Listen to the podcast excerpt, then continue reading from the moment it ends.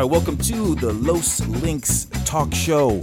2021 Lynx season happening right now, and uh, we've had a number of games. We've almost had uh, almost had our, our, first entire month of the WNBA season is uh, behind us, if you can believe that. Uh, the team is about uh, about a quarter of the way through their uh, through their schedule as far as games go. Um, so you know, as we do here on the Los Lynx Talk Show, check in every you know periodically throughout the summer to see how the Lynx are doing and to bring in another media member and you know chat it up. We're paying close attention, and we like to uh, introduce you to some new people who are also covering the Lynx. We got we got to spread the love. You know, it's a growing it's a growing community here. So um, very very happy um, today on the show to have a special guest from uh, from from my home, uh, Canis Hoopus, and it is uh, his home as well. We both are covering the Lynx for Canis Hoopus, and uh, it's going to be a good summer. And uh, happy to bring on to the show right now Jack Borman. Jack, welcome to the Los Lynx Talk Show. Thank you, man. It's it's it's good to be here.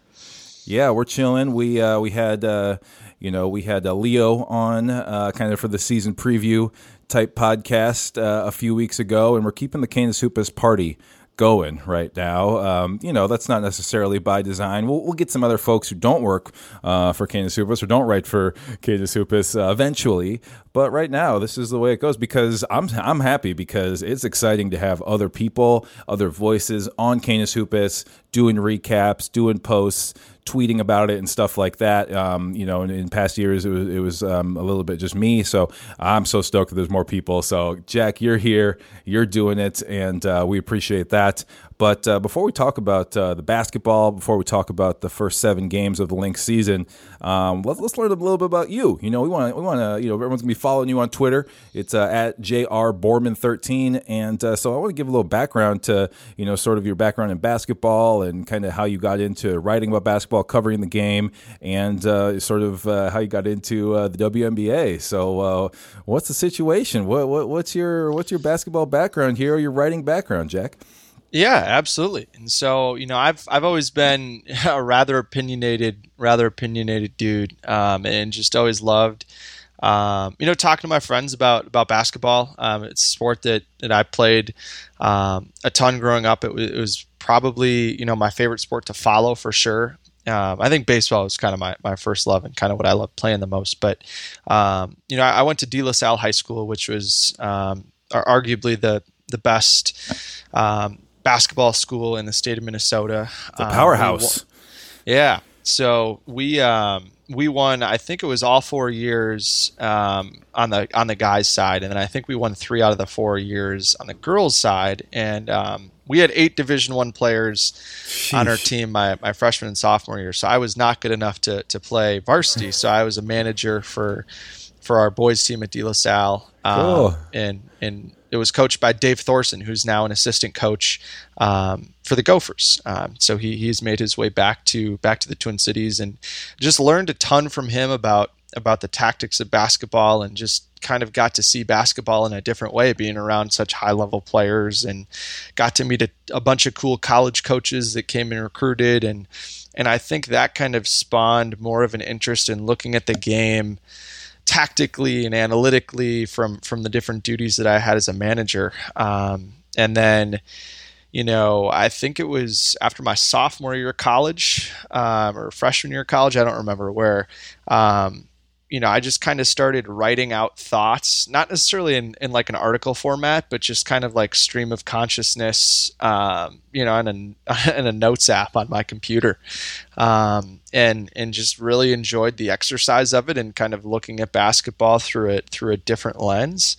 Um, and so I, I wrote for a different site for a year and, and have now wrote for, or written for Canis Hoopus, um, for, for the last year or so um, which has been a ton of fun. And obviously, last year, then with the, with the pandemic, um, you know, there there was no sports going on, and, and I think the WNBA was the first team.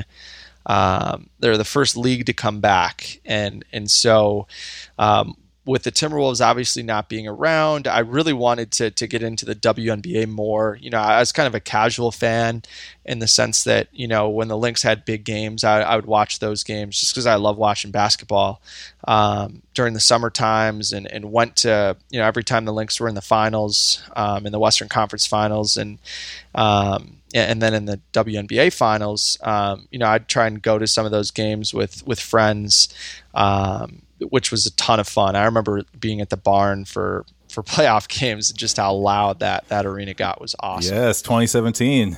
Yeah, that was that was incredible. Um, and so last year really started to follow the team more closely. Um, you know, I didn't really tweet about it or comment on them all that much, just because you know I tend to try and steer towards things that, that I feel more informed about. But um, yeah, so really had a good good opportunity to watch almost every single Lynx game last season um, in the bubble, and then you know just took in more of the league as a whole to kind of familiar familiarize myself with it more and. Um, and, and watched a lot of a lot of college basketball um, in the uh, in the in the tournament um, this year, which was which was also a lot of fun. And then, you know, this year you know really really wanted to help out and, and write more about it just because um, you know I think for how good of a, a program the Lynx have and just how how strong of a, a dynasty really they've been um, you know over the last 10 years or so the, the proportion of, of how good they are in the court to how much they're covered is um, is rather unfortunate. And so you know I, I just want to try and you know spread the word more about the Lynx and, and promote you know kind of what they have going on because I've I've gained a, a somewhat sizable Wolves following I guess over the last year or so and and want to try and um, you know give the give the same love and and uh, you know quality uh, writing to to the Lynx this year. So um, so it's been it's been a lot of fun to to watch the games more closely and um, you know and just I'm, I'm genuinely excited and, and feel really good about where the team's at now and and kind of how the team can can develop the rest of the season and, and into the years beyond. Yeah, totally. That that makes a lot of sense. I feel like that's a pretty common story as far as getting into the WNBA and learning more about it. And that's why I think it, we're so fortunate here in the Twin Cities to have a team that's been good for a long time because you know, uh, you know, that's that's sort of just how it happens. Is like, oh, it's like they're kind of on the periphery, but then it's like, wait a minute, this team is is uh, like the number one seed in the playoffs, uh, or they're like, oh, they've they've won all these games in a row, or they have the MVP in Maya Moore, or whatever it is, and and then you go to the playoff games. I guess that's such a common thing. I think maybe maybe you know just like okay, I'm gonna stay home, maybe watch the games from home during the regular season, but yo, they're they're in the finals. Oh, we gotta get tickets. Let's go. So having a quality winning team, I think, goes a long way. I mean, I feel like that's that's common against uh, in all sports, but especially for women's sports, where you know most people kind of don't look that way initially or whatever. They find other things to do, um, or they they're in a routine, maybe like a sports consumption routine. And the summers are for other things, maybe like baseball, maybe just take some time off or whatever. But when your team's in the finals, the your local team's in the finals, it's like let's go. I don't care what it is. So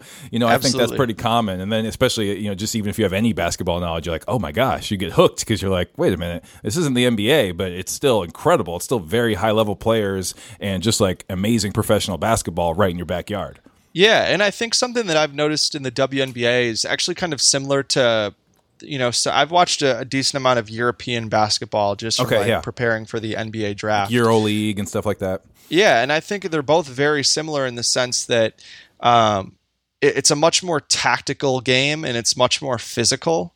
Whereas, you know, I think the NBA, you know, obviously there's a lot of insanely talented guys as individuals that can, you know, play more of an individual game. Whereas with the WNBA, what I love about it and why it's so unique is it's so, so team based. And yes, there's incredible individual players that can just kind of grab a game by the throat and take it over in a, in a matter of moments. But, um, you know, I, I think there's just, there's so much ball movement and, and team defense that's that's being played, um, you know, relative to to other forms of basketball.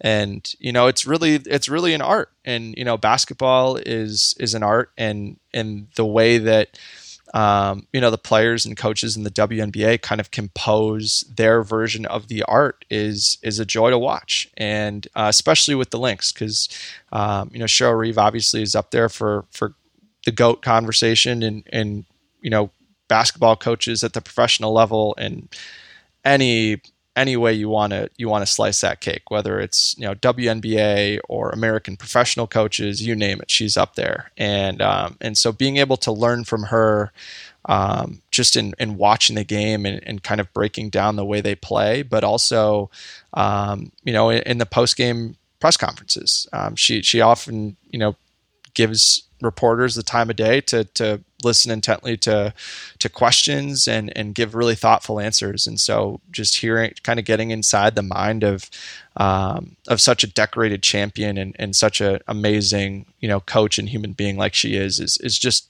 really a privilege and um, and definitely something that I don't take for granted. It has been something that that's been really cool and a lot of fun to to be a part of now for you know for the first seven games this season, and, and definitely something that that I'm really excited about um, being a part of now for for the rest of the season and beyond.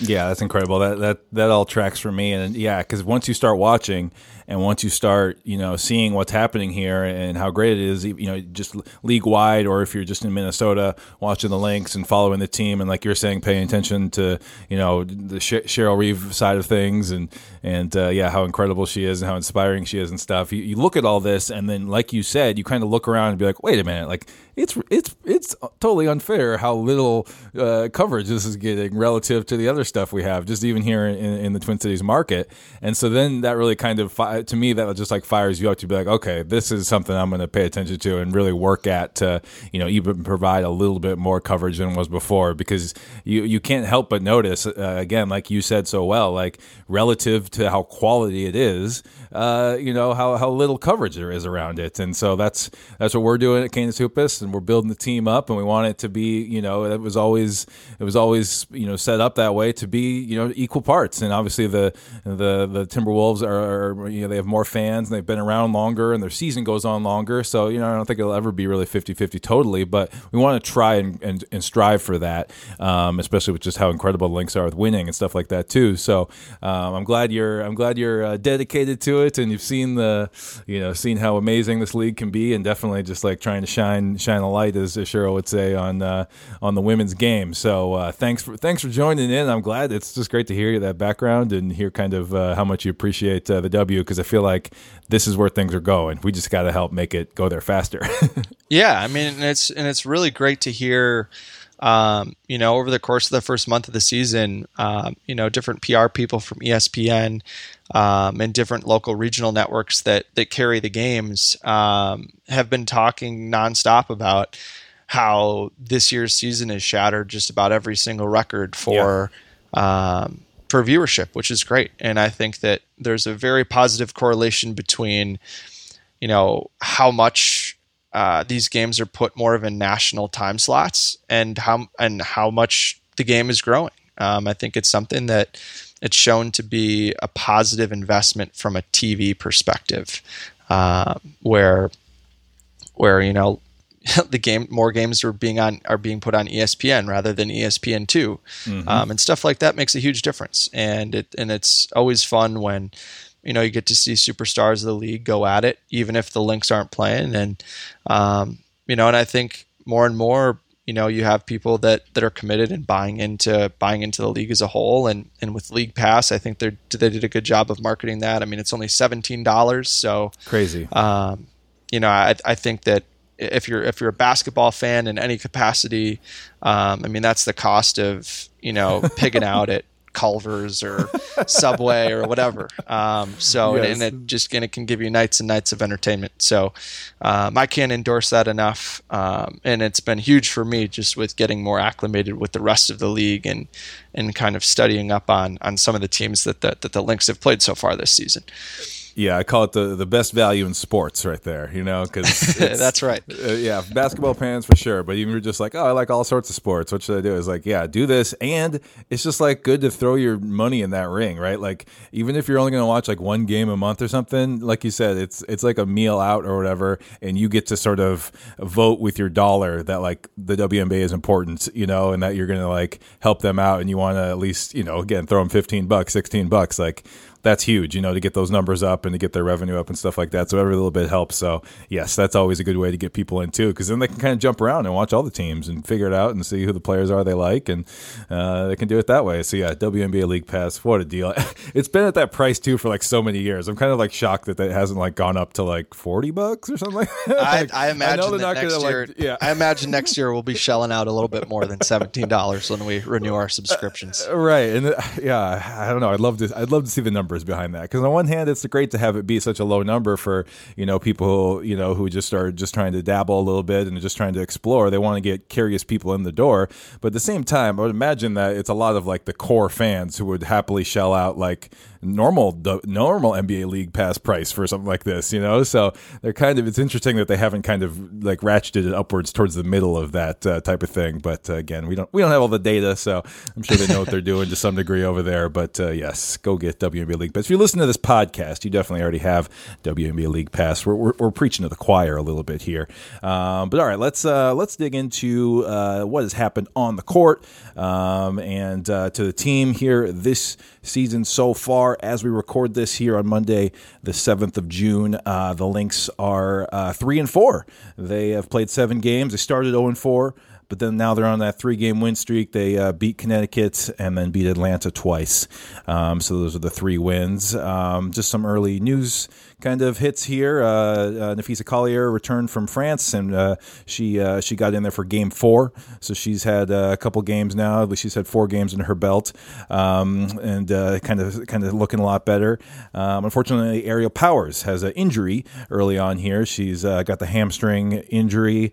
Um, she looked pretty good to start the season, um, you know, defensively and stuff like that. And I don't know, it kind of seems like it's not too serious of a thing from the tone of Cheryl's voice when she's asked about this in, in past interview situations, but hamstrings, calves, those are uh, those are tricky. Those will come back to bite you throughout the year. So uh, I don't know. We'll see. Maybe they'll maybe they'll slow that one because you don't want this to be a nagging thing that happens all year. You want Aerial Power as one of your starters uh, to be able to play lots of games, lots of minutes, and then uh, um, be, pro- mostly due to that injury, the Wolf, the, excuse me, the Wolves, the Lynx uh, picked up uh, Layshia Clarendon.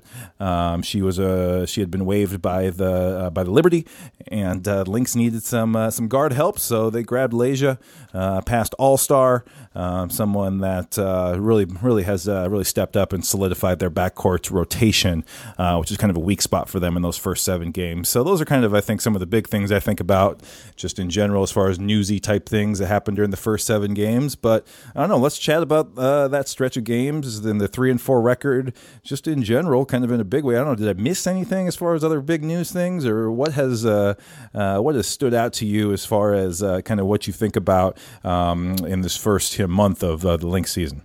Yeah, no, I think you nailed everything uh, in terms of kind of the, the major headlines. Um, you know, I, I, really think that when you look at these first seven games, I think it just naturally makes sense to kind of split it in, into the, you know, the, the first four games of the season, um, which they lost all four of them, and then these last three, which they've all won. Um, just because I think the the style in which they've played has been so vastly different. Um, and a lot of that has to do with the personnel um, that they've had available, uh, because obviously you know, not having a player like Napheesa Collier for the first three games, or Kayla McBride, I think was it the first game, or yeah, she was I, she was a, she was last minute available for that first game, but okay, you know yeah. that's that's tough to yeah, no practices, and, come in there cold. yeah, so so not exactly getting the optimized Kayla McBride, yeah, exactly, and then and then obviously now not having not having um, Aerial for the last few games, it, it just kind of naturally makes sense for me. That's kind of the way that I've looked at it. Is I've split it into into into the first four and then the last three. Yeah. Um, and and obviously it, it's much more exciting to take a look at the last three, just because um, you know I think that's more of what we're going to get from this team moving forward. Um, and I think a lot of that has to do not necessarily with Napheesa Collier coming back uh, or Kayla McBride uh, really starting to step up, but I think a lot of it really has to do with Layshia Clarendon, uh, because when you when you look at Clarendon, she's a they're they're a big physical. Um, guard that, that that's going to get into your face on defense, that's going to get into the paint on offense, and always make the right read uh, in terms of kicking out to shooters like McBride or Collier or Rachel Banham if if they're on the floor together, um, and that's really been a huge uh, huge bolt for for the Lynx lineup as a whole, especially offensively. Um, I think that in the first three games, or excuse me, the first four games of the season, um, you know, the Lynx really had a limited number of ball handlers available to them on the floor, um, and they really had to stagger them to make the offense kind of flow. And, and really, the main three ball handlers that you had were, were, obviously Crystal Dangerfield, the, the 2020 Rookie of the Year, uh, and then Aerial Powers, uh, who's more of kind of a, a point forward, if you will, um, and then Rachel Banham, our hometown girl. Um, and um, and and when you really only have three people that that you're able to really have run the offense. Um, you know, it's it's just that it limits the the number of lineup combinations that you can use, and you can compare that now to, you know, having players like Clarendon, McBride, uh, Collier, and then in it, and and now adding also in the Dangerfield and and Rachel Banham, and, and now with with Powers, um, you know, hopefully coming back in the, in the next couple weeks here, uh, you just have so many different players that can handle the ball and run the offense, which is huge. Um, and and then the other biggest difference that I've noticed is is obviously the shooting has been much different in the first four games compared to the last three, where um, you know the spacing on offense was just really poor in the in the first four games. So the the Lynx were last in three point percentage at, at just under twenty four percent.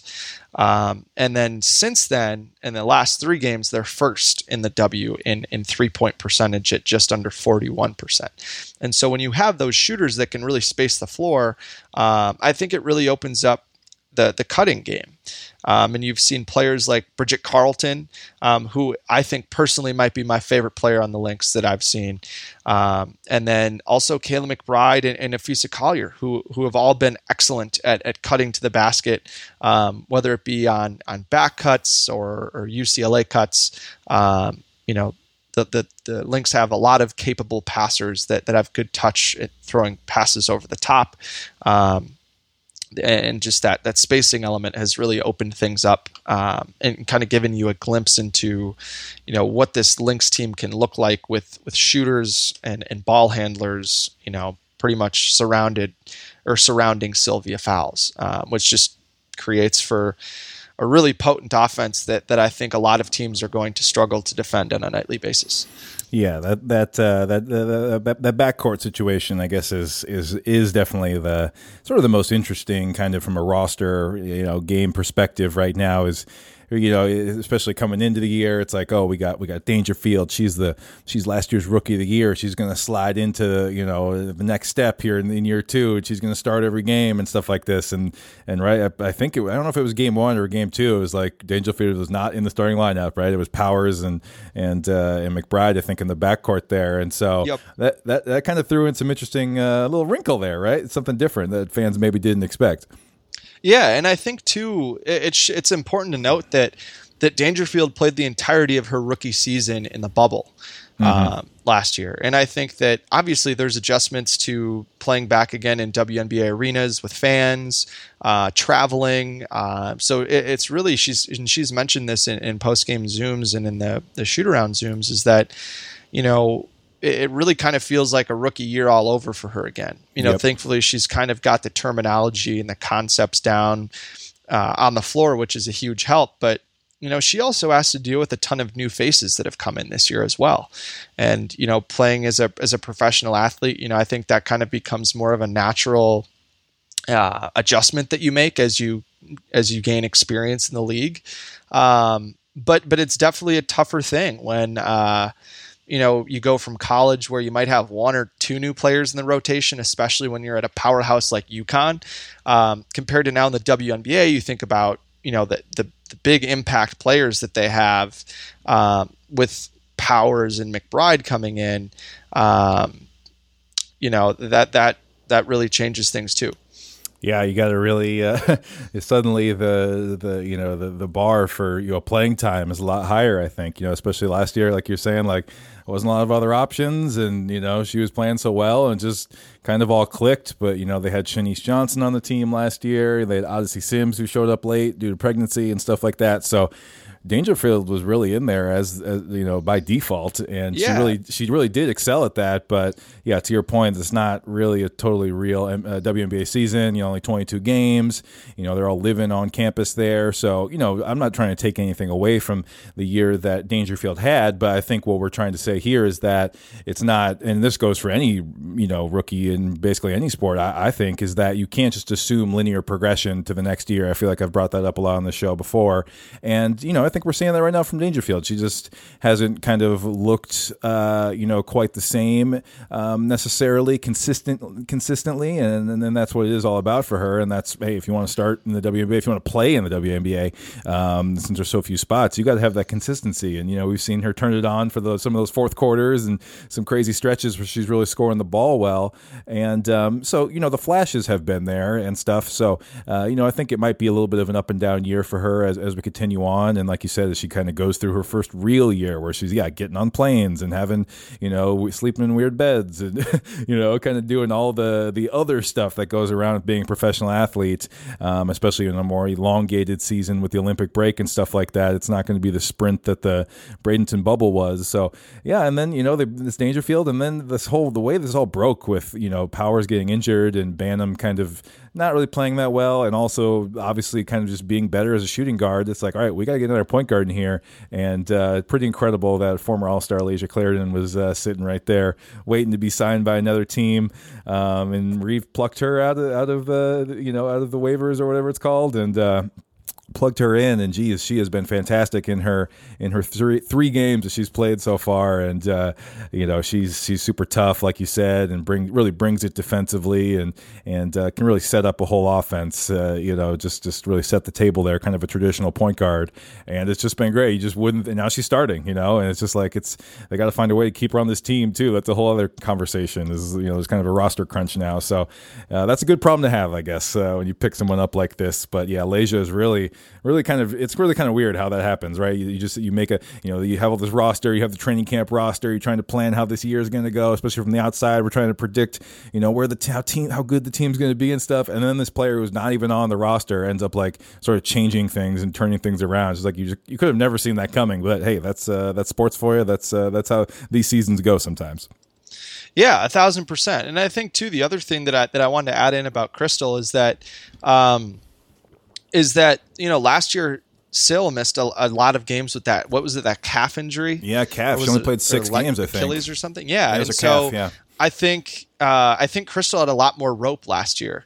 Totally. Um, and, and, this year, you know, Cheryl is notorious for you know having a tight leash in the sense that you know if any of her players aren't playing the way that she likes them to, um, she'll take them out of the game and she'll make sure that whether it's her or Plenette Pierson or Katie Smith or, um, or Rebecca Brunson, um, just really coaches them up. And, and I think that's great because the best way that you can learn as a player is learning through your mistakes and playing through them. And, you know, coming out, being able to visualize, okay, what went wrong? Now see on the court, you know, what are my teammates doing that, you know, is going right so that when I go in the next time, you know, I can really you know, I can really improve on what I was doing wrong.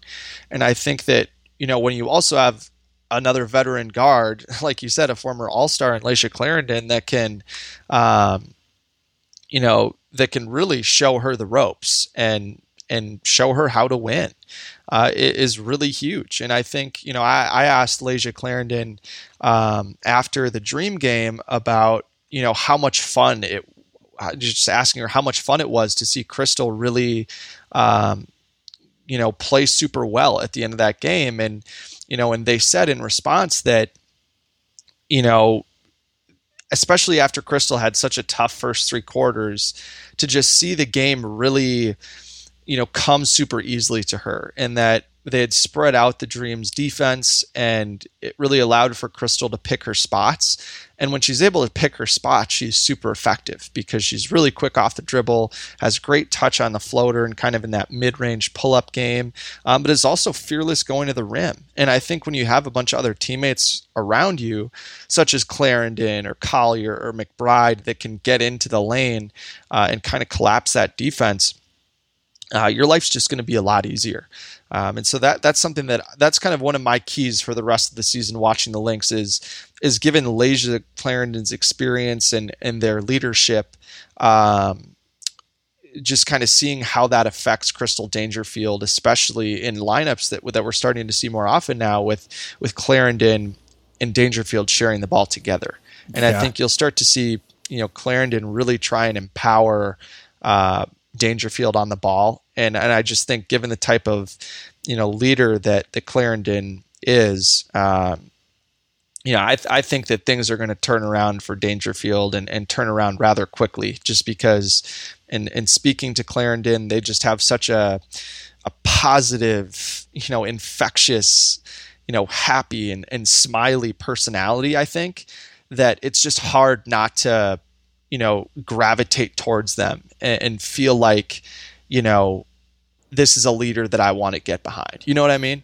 Yeah, yeah, yeah. Um, I can definitely get that vibe. And you know, she, like I said, she's the vet, you know, and uh, you know, Dangerfield is still kind of a rookie in a lot of ways. And so, yeah, it's always good. You, throughout sports, you see that, right? Like you need that vet especially when they play the same position as you and stuff like that. Like that's just super helpful.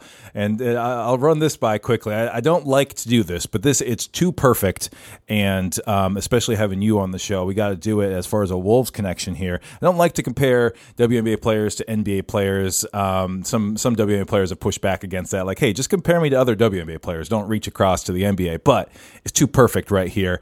Uh, the whole the whole Layshia and Dangerfield backcourt is so interesting. Like, kind of would have never seen that coming. To me, it mirrors so much what the Wolves did this year with D'Lo uh, as as a shooting guard too, with Ricky Rubio as as the point guard. It's like, okay, no, we, we didn't think that both these players would be on the court at the same time, and even their skill sets kind of like line up, right? Like Layshia and Ricky are very very similar players, right? Non shooters who can kind of basically do the rest of everything, right? They can defend. They're more of a set the table uh, type players. They, they drive a little bit more and kind of known for their defense and leadership more than anything else. And then on the other hand, you have you have uh, you know the the whole D'Lo and uh, Dangerfield connection, where it's like, yeah, they're both really small, not not the best defenders. They don't have the body type to really defend that well, but they're great shooters, and they're more of like they're more of scoring guard like types, right? And so right. you can play them together and it works. So I don't know. I've just been thinking about that over the last few games since Layshia showed up. Man, this is like a really this is re- getting strong Ricky Rubio vibes from uh, from from Layshia. And then oh my gosh, they're going to play uh, another small player next to him as a shooting guard, and it's going to work out.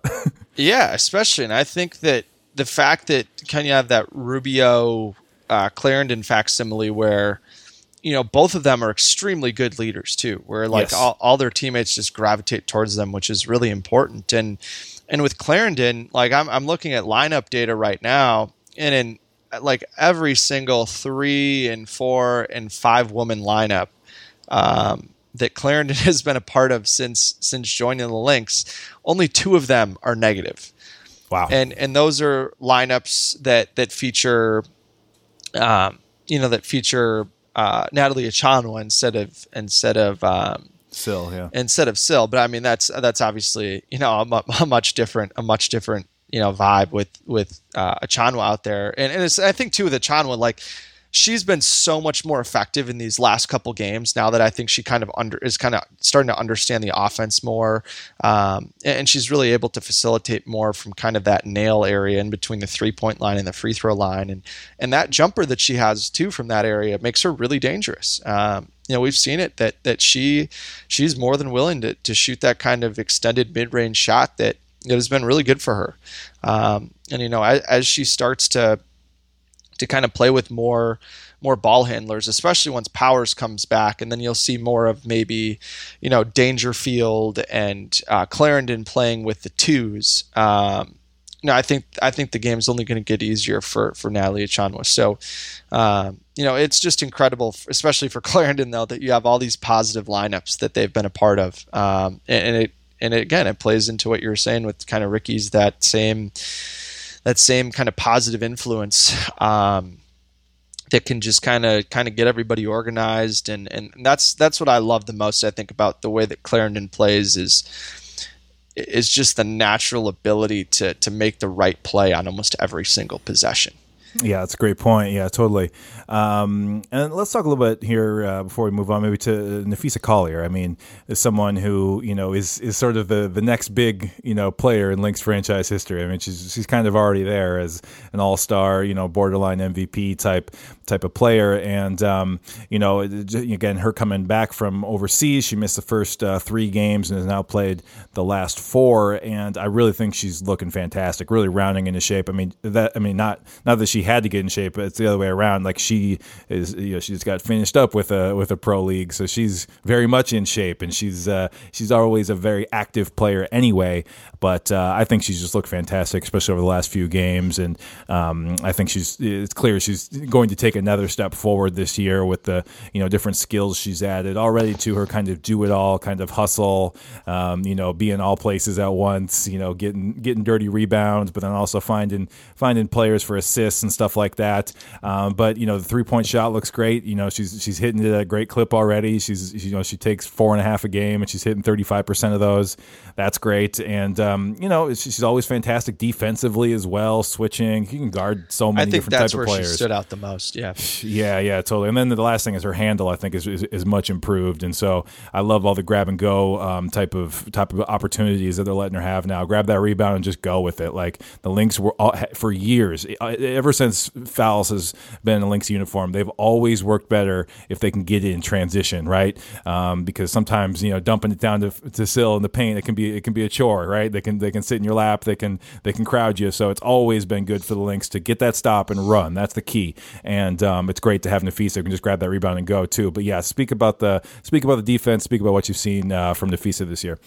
Yeah, I, I think specifically, I think Napheesa has been the biggest reason why the defense has turned around in the way it has.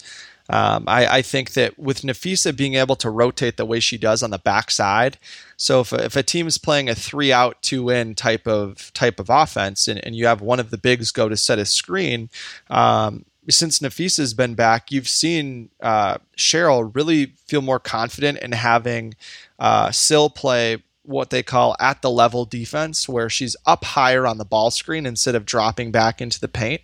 And so that way, if the big who sets the screen rolls to the basket, that when they catch the ball, that Napheesa is right there.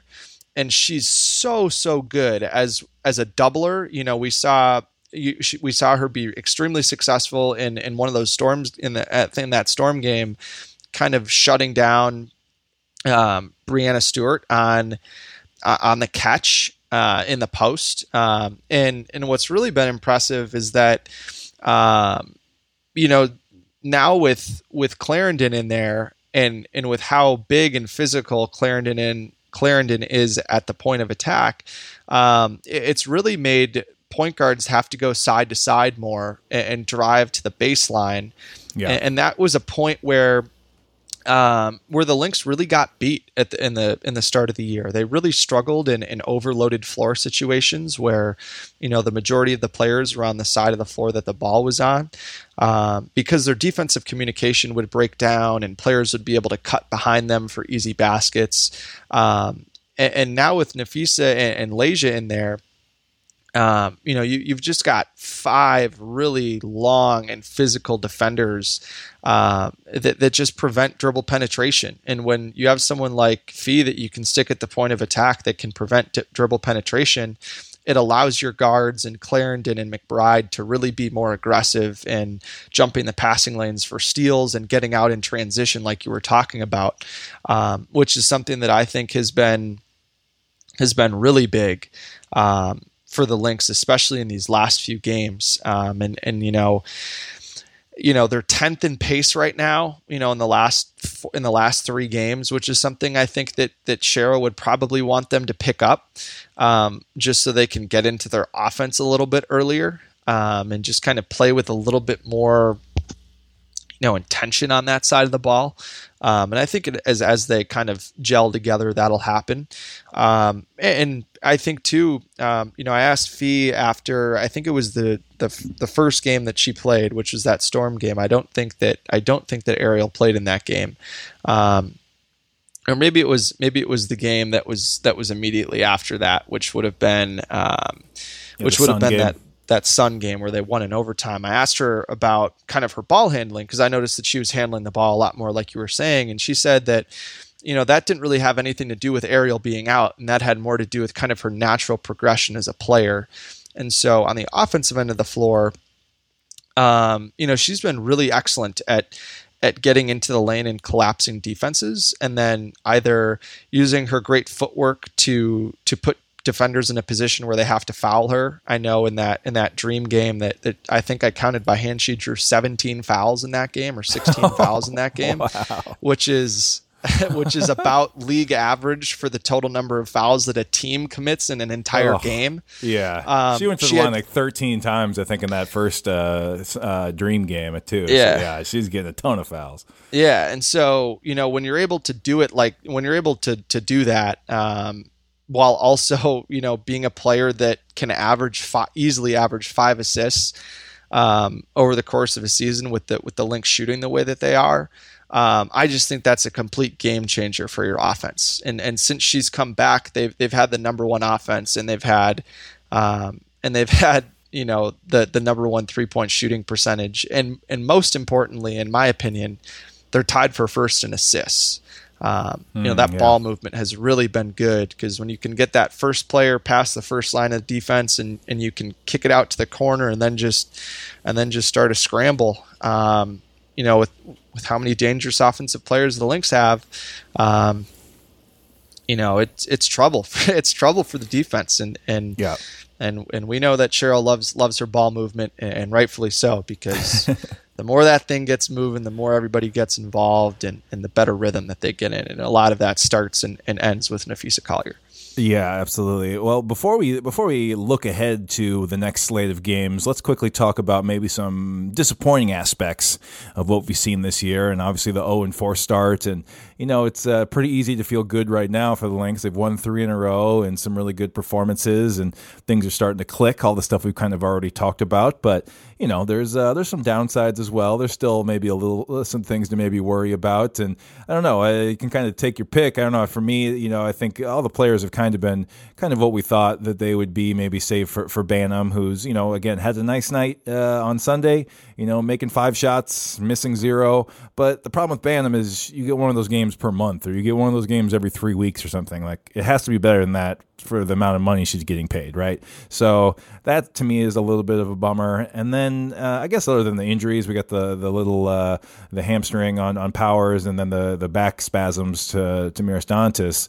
Um, I guess the other thing I would think of, and this is probably what Cheryl would say, is the rebounding. Uh, that is something that has been a struggle um, through the se- first seven games here. They, I think they're seventh in rebound percentage for the for the whole season, and I just did the last three games here too, and then they go down to eighth. So this isn't yep. one of those situations where you can even look at the wins and say, oh, but in the wins they're third. No, they're they are they are you know below average as far as the league table goes in, in rebound percentage, and that won't fly with Cheryl Reeve. You'll hear about that all season long. Is how much rebounding matters. And so I'm wondering kind of where that goes. I mean, I've, i mean, I think they just need a few, you know, some of their smaller players, maybe some of their guards to fly in there and get some. I think Layshia's pretty good at that. So maybe they'll turn around. But, you know, I think that's something that they really need to clean up. That's a big part of their defense as well. You know, their defense is kind of league average right now as well. So I don't know. Uh, th- those are kind of the things that stick out to me as far as maybe downsides or, or disappointing things thus far. What do you have? And sort of, is there anything that kind of worries you maybe about going forward as far as the Lynx uh, ability to win games or you know continue to have have a winning record. But um, yeah, what do you think about disappointments for the season? Yeah, rebounding was number one on my list. Um, just because when you look at when you look at kind of the, the players that are playing for the the Lynx uh, in, in, that front court. You have Carleton at six one, Collier at six one, Dantas six three, um, Fowles at six six, Shepard at six four, Achonwa at six three. Like those are all really really big uh, forwards and centers that that should be very, very capable of rebounding the ball well.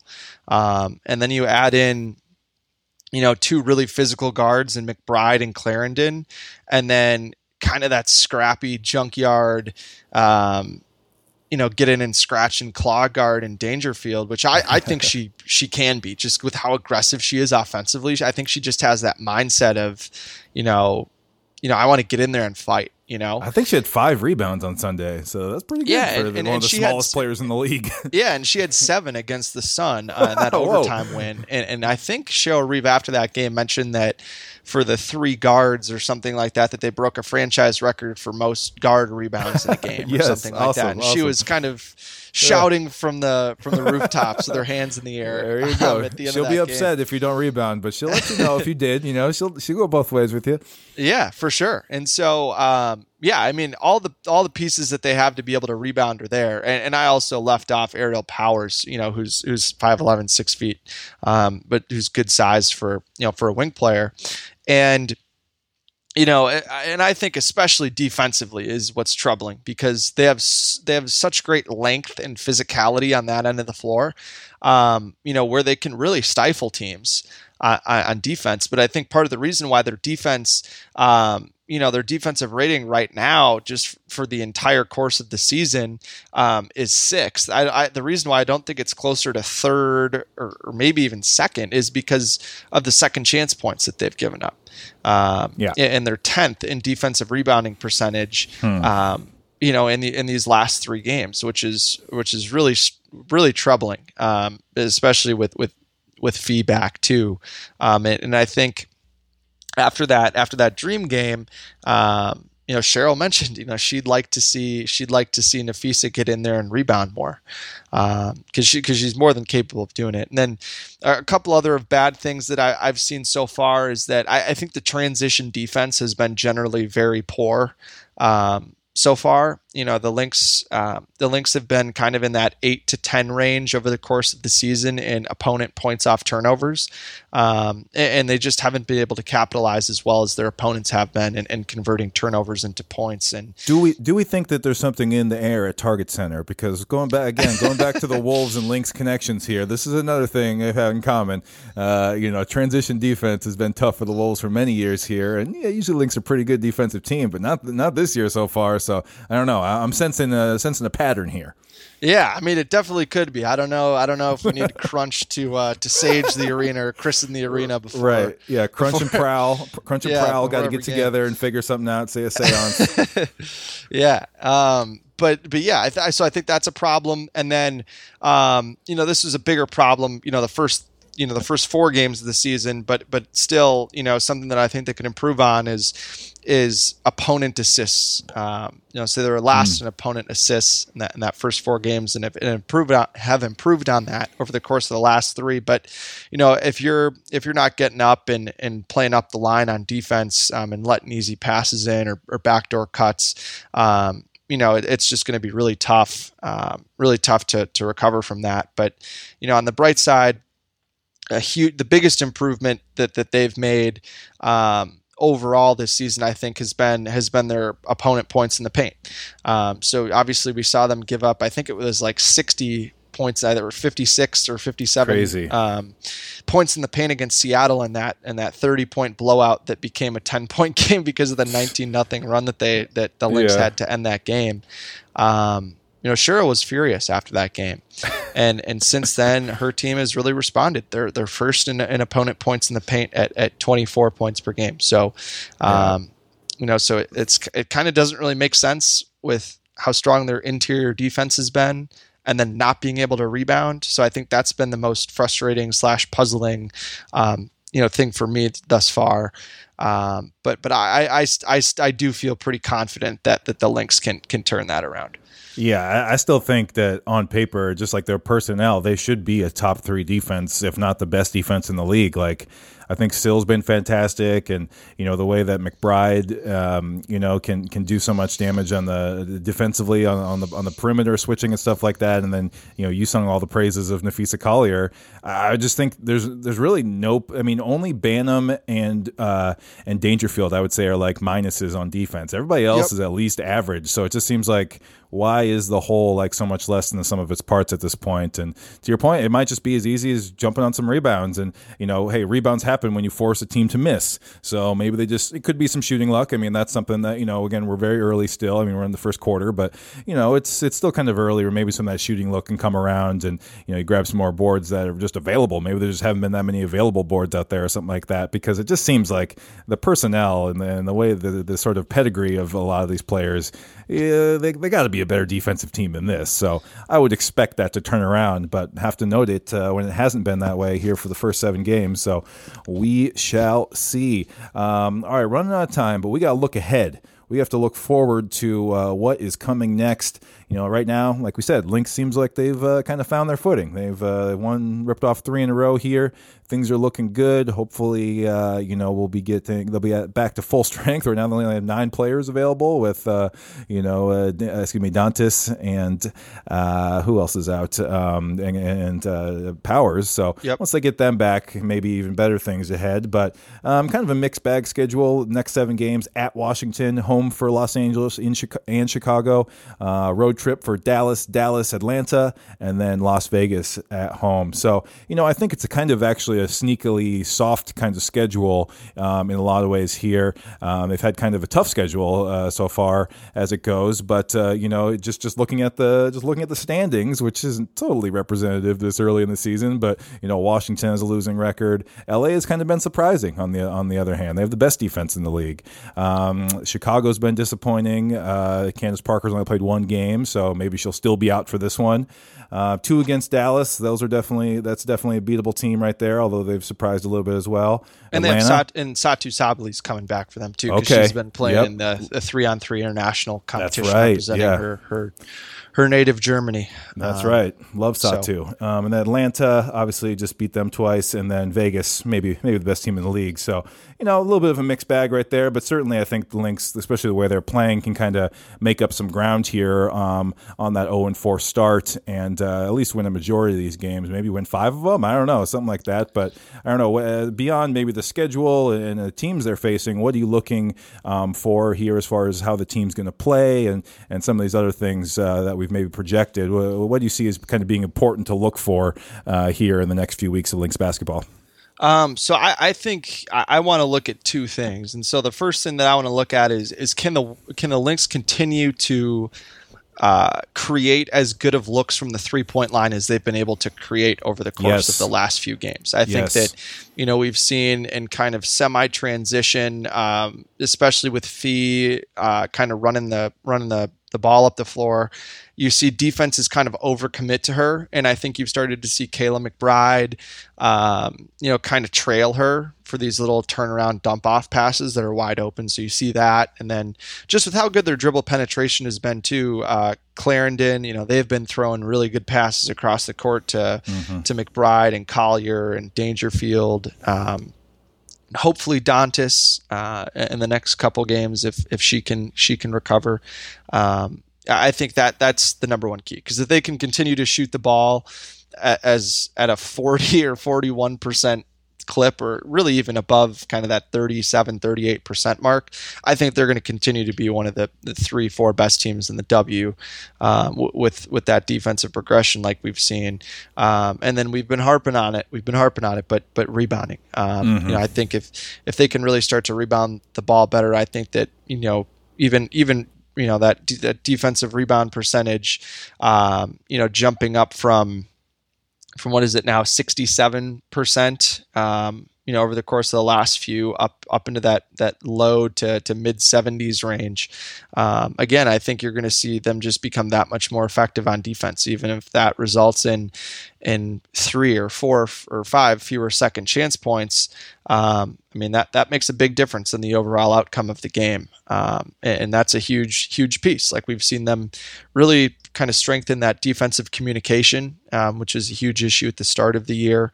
Um, turning that into you know just really aggressive pack line playing up the line jumping passing lanes defense. We've seen that really rapid improvement. And now can we see them really kind of translate that that toughness and and aggression that they have on that end of the floor to to just to crash in the glass? Um, and if they're able to you know sustain that three point shooting improve on that defensive rebounding um, you know I, I don't see any reason why they can't they can't be a team that that the ace that the aces are kind of saying, you know, oh crap, you know, we gotta we gotta go through the Lynx if we want to get to where we want to go this year. Uh, yeah, yeah, so. and if, like you said, the defense—that's where it all starts. I mean that that is sort of the first domino that I think will make everything easier for them if they can just get a few more rebounds. It just helps. It will just give them everything they need as far as getting that fast break going, and then you know that's when they're best at offense is running the floor, and that's what I loved about Layshia too. Is she's again another Ricky comparison though. Like they get it and they push it. Their first thought is heads up uh, look up the floor, see if anyone's open for a hit ahead pass, or at least I'm just going to sprint dribble up the floor, even if it's not like going to be for a bucket. Like I'm moving this thing across the half court as soon as I can. And so I, I think Layshia will um, be able to help a, a lot with that, um, especially if they can get some of those stops and stuff like that. But yeah, the defense is where it all starts. That will trickle down to the offense being a little bit better, getting some more easy looks. Yeah, I'd like to, you know, they have some, again, on paper, they have so many good three point shooters that it seems like they get a lot of their threes, you know, when Syl gets doubled or, you know, maybe out of uh, you know some sort of action where someone's helping too the defense is helping too much, and like you said, you find Kayla kind of trailing, and, man, she she can just get it off in, in, in, a quick quick moment, right? She hardly she just gets and she's her feet are always set, but she can just fire that thing. So yeah, that that first quarter, that dream game uh, yep. yesterday was three of three clinic. Oh my goodness. Yeah, so I think they can get you know, but I'd like to see him run some plays to get some players some threes, right? I feel like that's not really again, Cheryl really hasn't had teams that have been like huge three point team shooting teams, right? It's been the Fowles era, it's been post play and stuff like that, or mid range play with Seimone and that kind of stuff. So you know now they, they finally do have a you know a really great roster of three point shooters. You know from Don Dantas is, is people sleep on Dantas. People don't forget. Last year she was a fantastic shooter. She really has yep. been a, shoot, a good shooter for a number of years. And I'm not saying you run plays for Dantas to get a three, but especially I think for Dangerfield, she is a marksman as well. She is fantastic from three, and she doesn't. She only. I feel like she only gets three point attempts like a, like bailout plays and stuff like that. So I, I don't know. I'd like to see a few more actions run. Uh, maybe you know a little better as sort of more from the coaching side of maybe what could be done there. They did run some elevator doors type play uh, actions from time to time, but um, I don't know. I'd like to, and, and, and I love. Yeah, obviously the big one is McBride, but Collier is improved from as a shooting um, from a shooting perspective as well. Uh, there's just so many good shooters on this team that it would be nice to sort of see a little bit more. I think they just revert too much to inside out all the time. Which hey, you got Fowles that sort of does make a lot of sense, but maybe just a little sprinkling in of some more uh, you know sets to actually free open uh, free up a three point shooter. Like this play is to get Collier a three. This play is to get Dangerfield a corner three or something like that off ball. I'd like to see a little bit more of that as well. And I think, like you said, that can really boost the offense when it can be a slog sometimes. Three points goes a long way. Yeah, and especially with when you look at the fact that you know the Lynx are they're tenth in pace over the course of the season. I, I think that really trying to up that pace and get into action you know sooner in the shot clock um, is a really important thing. I think if you can get the ball across with 21, 20 seconds on the shot clock almost every possession, um, even if even if you're looking at a post up into Syl, getting getting that going sooner so that you can, you know, run maybe a backside pin down where you know a player comes from the three point line to set a screen down down in that corner um, for for Syl to make a cross court pass or, or a quick kick out and in a you know, in a skip pass or something like that. Um, and then the other thing that I, I wanted to mention when you, you, were saying trying to get shooters like Dantas and Dangerfield involved, um, you know, a, a, lot of times Dantas is the one that's taking the ball out underneath the underneath the hoop. Um, off of made baskets, and if and if she inbounds that thing to um, to to Napheesa or to you know Layshia with the way that they push the ball, um, you know, Dantas could be in a prime position to kind of shoot those trailer threes that that I was mentioning with McBride. Um, is that's also a way to kind of up the pace. And then two, if you make one or two of those in, in the first quarter, the second quarter, what have you, um, you know, then players like Clarendon and and Collier and Dangerfield can kind of hit hit that first line of defense with hesitation moves and, and kind of softens up the defense a little bit. So I think kind of kind of playing a little bit more in transition or that semi transition. Um, well, I think just help get the Lynx, kind of like you were saying in, into more plays that they can run for shooters rather than um, rather than playing that inside out style. Um, and and yeah, I, I, think that they can just play so multiple on offense because players like Powers and and Collier, um, you know, can can play and be positioned anywhere on the floor. So, um, so those are kind of things that I think they can do. But but again, like. Uh, they can just be so versatile on on both ends, which kind of makes makes it fun to, to follow from a basketball perspective because they just do so many different things on, on both ends.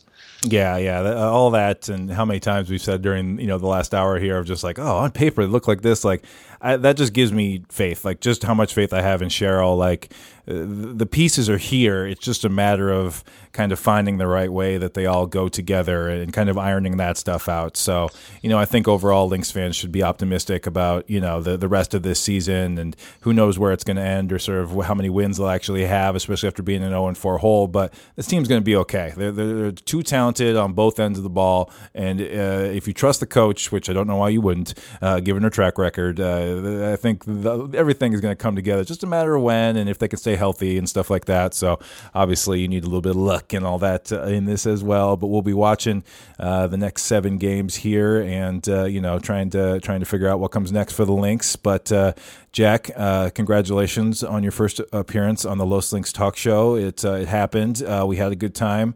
Time flew right by. We could be going on for another hour, but that's too long for most people's attention span. So we got to cut it off at some point, and that point is here. But Jack, please let folks know where they can follow you and sort of what you're maybe working on for for Canis this year, and yeah, tell people where to go. Yeah, so you can find me on Twitter at jrborman13. That's jrborman13. Um, and so I'll be I'll be tweeting out different observations that I have during the games um, for for just about every every Lynx game um, that we have. And then uh, another thing that I'm going to be trying to do now that now that some of the the NBA or excuse me the WNBA um, you know stat sites are starting to pop back up again with with yeah. different numbers is put out different you know charts and graphs of uh, different Ooh, trends that I see right. with the Lynx which will be fun um, kind of kind of follows in with, with my with my profession um, and then um, and then yeah I'm just gonna be hopefully writing and I'm going to shoot for like an article a week um, or an article every you know three or four games on the Lynx um, as it relates to, to observations that I've seen over the course of, of those games and and how I see different players impacting the team. So you know my my first plan um, for an article that I'm hoping will run um, later on this week, uh, potentially early next week, will be about Layshia Clarendon uh, and Kayla McBride and, and, just how that that veteran backcourt has has impacted. Uh, has impacted the Lynx and kind of fueled this resurgence that they've had into back into being kind of where we expected them to be this season. All and right. that of course and that of course will be um, be at our home, canishoopus.com. Oh my gosh, I'm excited to read that. That's cool, and I'm excited to see the data visualizations you're you're doing. I don't think anybody's doing that on the Lynx side of things right now, as far as social media and coverage goes. So, I like that. That's uh, that's another thing that needs to grow on the coverage side. It's like we need better coverage overall, but then there's also these like little like dark areas where there's not as much uh, data or sort of like info out there. We're slowly getting there, but stuff like yeah, that goes a long and, way. So I think I think a lot of that has to do too with just like not a whole lot of people are putting the time into creating these um, right databases, you know, stat sites yeah. that you, a lot that you have really for the NBA. And I think if you want to grow the WNBA and coverage of the WNBA, yep. Um, making stats more readily available for for people that want to cover the game, I think would be would be a great place to start. But you know you got to work with what you have and, and i'm excited to to work with what i have to to try and put the, the best possible you know content out there that i can do so. Amazing amazing. We love it. So it's jay borman 13 on twitter. Jack what does the 13 stand for? Is it personal information that you can't reveal or is it just your lucky number? Yeah i mean it's just my my initials and my last name and i think it was just you know it's a lucky number i've had since i was a kid. You know I, the first soccer jersey is. and baseball jersey i ever wore were, was 13 and all right. um, i've just carried that with me my, my whole way through. So I, I, I think I, I joined Twitter like 10 years ago, 11 years ago, and it's, it's yeah. stuck. So it's still there. Lucky number 13 for Jack. Well, Jack, thanks so much for joining us on the show. Be sure to be following you all summer long at Canis Hoopus and then beyond, too. I mean, hey, a lot of people listen are Wolves fans, too. So uh, make sure uh, you stick around and uh, follow his coverage of the Wolves as well. But uh, yeah, I'm sure uh, we'll be tweeting back and forth and we'll be seeing you on Twitter and looking forward to everything you're posting up at Canis Hoopus this summer for the Minnesota Lynx. That does it for the Los Lynx Talk Show. Thank you very much, everybody, for listening. If you know somebody who uh, enjoys the Lynx, but maybe doesn't listen to this show, let them know. Let them know or recommend the podcast. That's the best way to spread the word about this show and help us grow it, help us grow the team, help us grow the league. That's what we're trying to do. So it would be nice if you could uh, give a recommendation to someone you know in your life. Appreciate that. And uh, Jack, thanks for joining us on the show, and we'll talk to you next time.